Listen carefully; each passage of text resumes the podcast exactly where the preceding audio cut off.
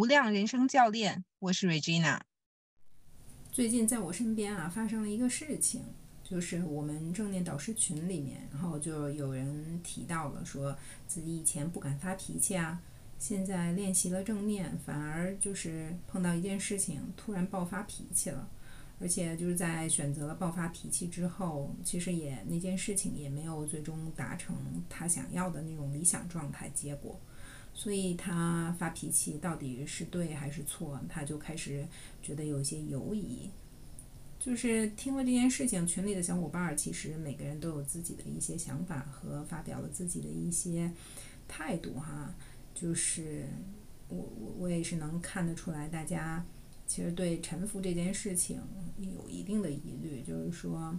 到底是说，嗯，在啊。我们法律法规的基准线之上，对吧？然后到圣人这样一个标准之间，其实还有很大一个空间的。就是我们到底是在守了基准线以上的这个部分的时候，我们所谓的臣服，到底是对自己要求是要做圣人呢，还是说就是要做你自己，对吧？就是大家其实是有这样子的一个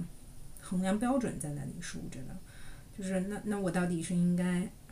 按照就是好像大家常识常规所知道的去找这个最优化的结果，还是说就是我按照我自己想怎么过怎么过的这样子的这个心气儿来做这个事情？其实我自己也思量了一下，就是我我可能会更倾向于就是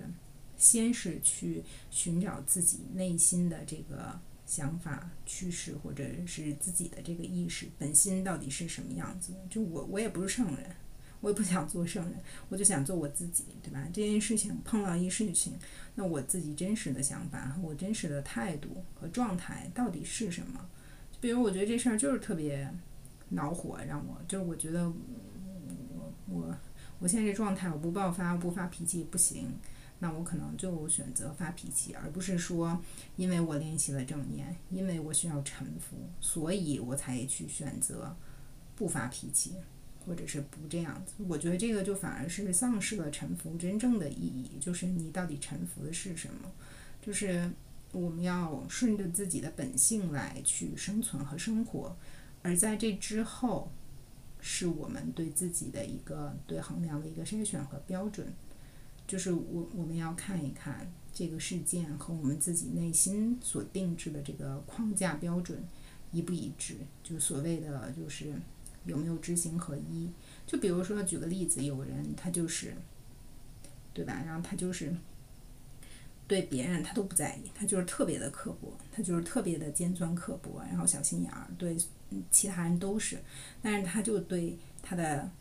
自己的小家庭。对吧？对自己的老婆，对自己孩子，就是百般好，百般好，就是对世界上其他所有的人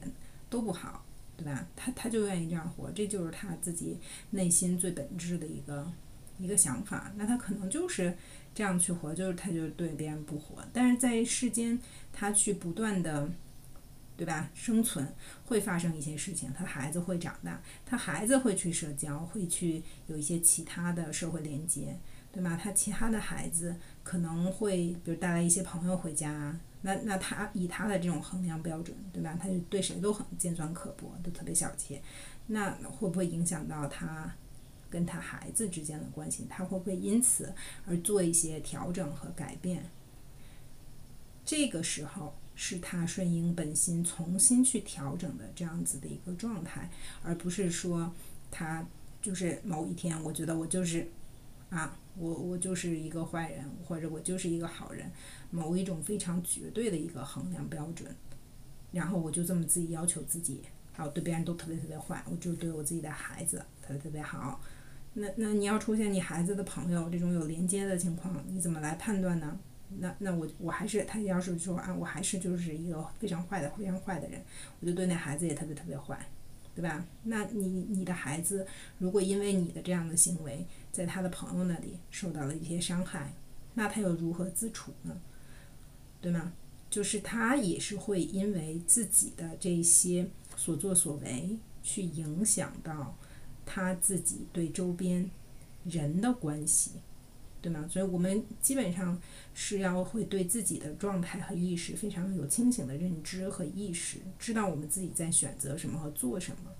然后再去衡量对比，说啊，那如果这件事情再次发生，我还有可能其他的一些可能选项是什么？然后不见得就是说，啊，我现在就做了一个决定，说我就选那个选项了。下次，而是说我知道这些可能性是什么。下次在这一个瞬间的时候，我现在想清楚了，我下次在这个瞬间的时候，我就能比较快的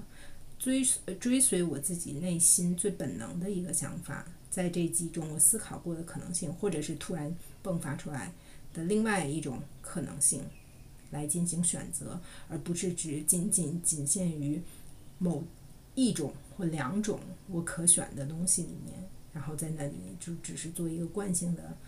啊选择，然后就被动的啊，我以前都这样，我现在也这样子生活，所以这个才是我觉得所谓的臣服，就是你知道你自己是什么样子的人，但你从来不放弃，就是说你有可能改变，或者你可能有其他选项的这样子的可能性的生活，这就是我今天想跟大家分呃分享的这一点点我自己的思考。谢谢。如果你喜欢今天的话题，欢迎关注我们的频道，也期待看到你在聊天区留下宝贵的意见和想听到的话题哦。